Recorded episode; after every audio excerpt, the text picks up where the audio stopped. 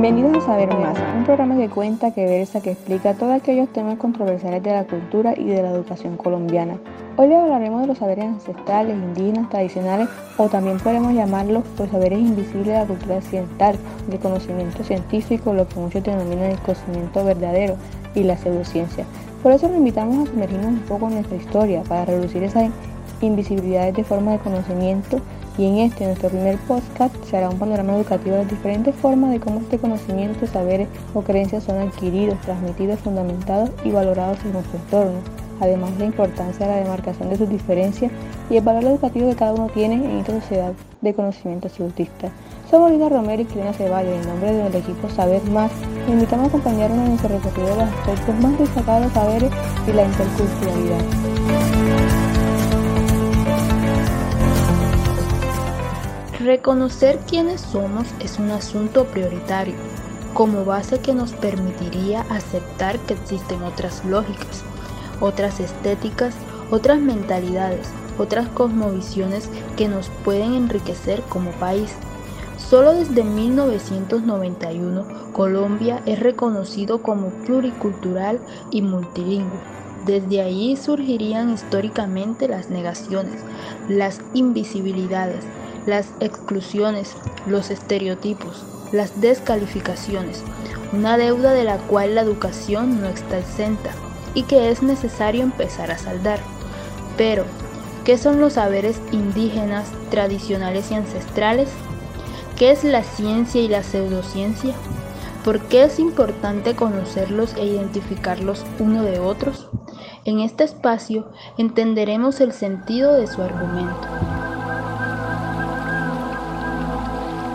Los conocimientos tradicionales son todas aquellas sabidurías ancestrales y conocimientos colectivos e integrales que poseen los pueblos indígenas, afroamericanos y comunidades locales, fundamentados en la praxis milenaria y su proceso de interacción hombre-naturaleza y transmitidos de manera oral.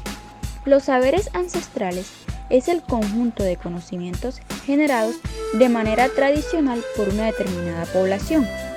Se transmite tanto por la experiencia en forma oral como por prácticas y técnicas informales. Está íntimamente relacionado con valores, creencias, emociones, formas locales de ver y concebir el mundo, instituciones y rituales locales que persiguen un fin comunitario. El conocimiento indígena se refiere al conocimiento singular, tradicional y local que existe dentro de las condiciones específicas de mujeres y hombres de un área geográfica particular y que se desarrolló alrededor de ellas. El conocimiento indígena se comparte y se comunica por vía oral, por el ejemplo específico y por medio de la cultura. La ciencia es un conjunto de conocimientos que describen la naturaleza y todo lo que en ella ocurre. Es una actividad humana colectiva que reúne conocimientos sobre el mundo y crea leyes y teorías demostrables, que nos ayuda a comprender la naturaleza. Las pseudociencias incluyen una variedad de materias basadas en prácticas, experiencias y creencias que no utilizan el método científico, pero que ostentan como ciencia. ¿Hasta dónde llega el saber tradicional y empieza el saber ancestral? ¿Qué aspectos determinan el tipo de saber que una persona está adquiriendo? ¿Todo conocimiento científico que se dice es científico realmente o solo especulaciones de la realidad?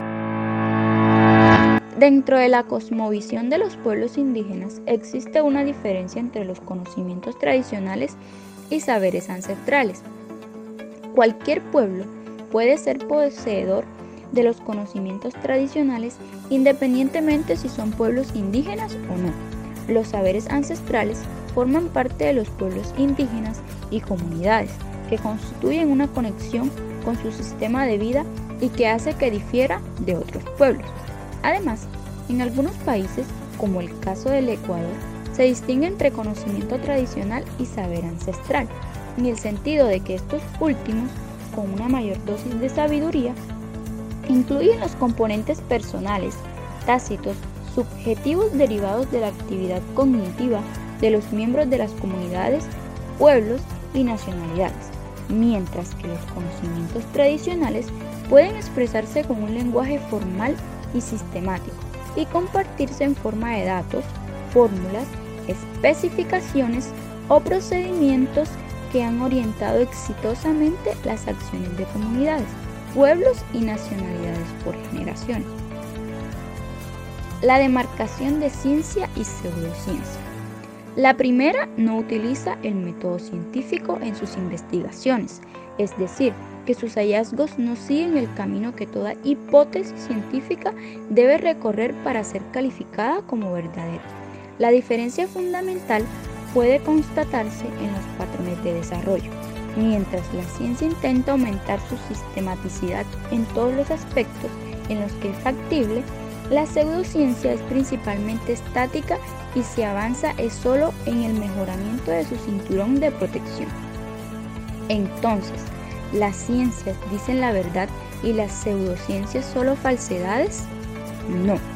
La diferencia entre las ciencias y las pseudociencias no yace en que una dice certezas y la otra mentiras. El conocimiento está probado o no. No es ni verdadero ni falso. Toda nueva propuesta resulta revolucionaria de acuerdo al contexto histórico en el que está dada. Respecto a la demarcación de la pseudociencia respecto al conocimiento tradicional, señala que los conocimientos tradicionales han sido desarrollados por pueblos con historias amplias de interacción con el medio ambiente natural. Se originaron de manera independiente de la ciencia, en un entorno cultural particular y también críticamente, independientemente de la cultura occidental.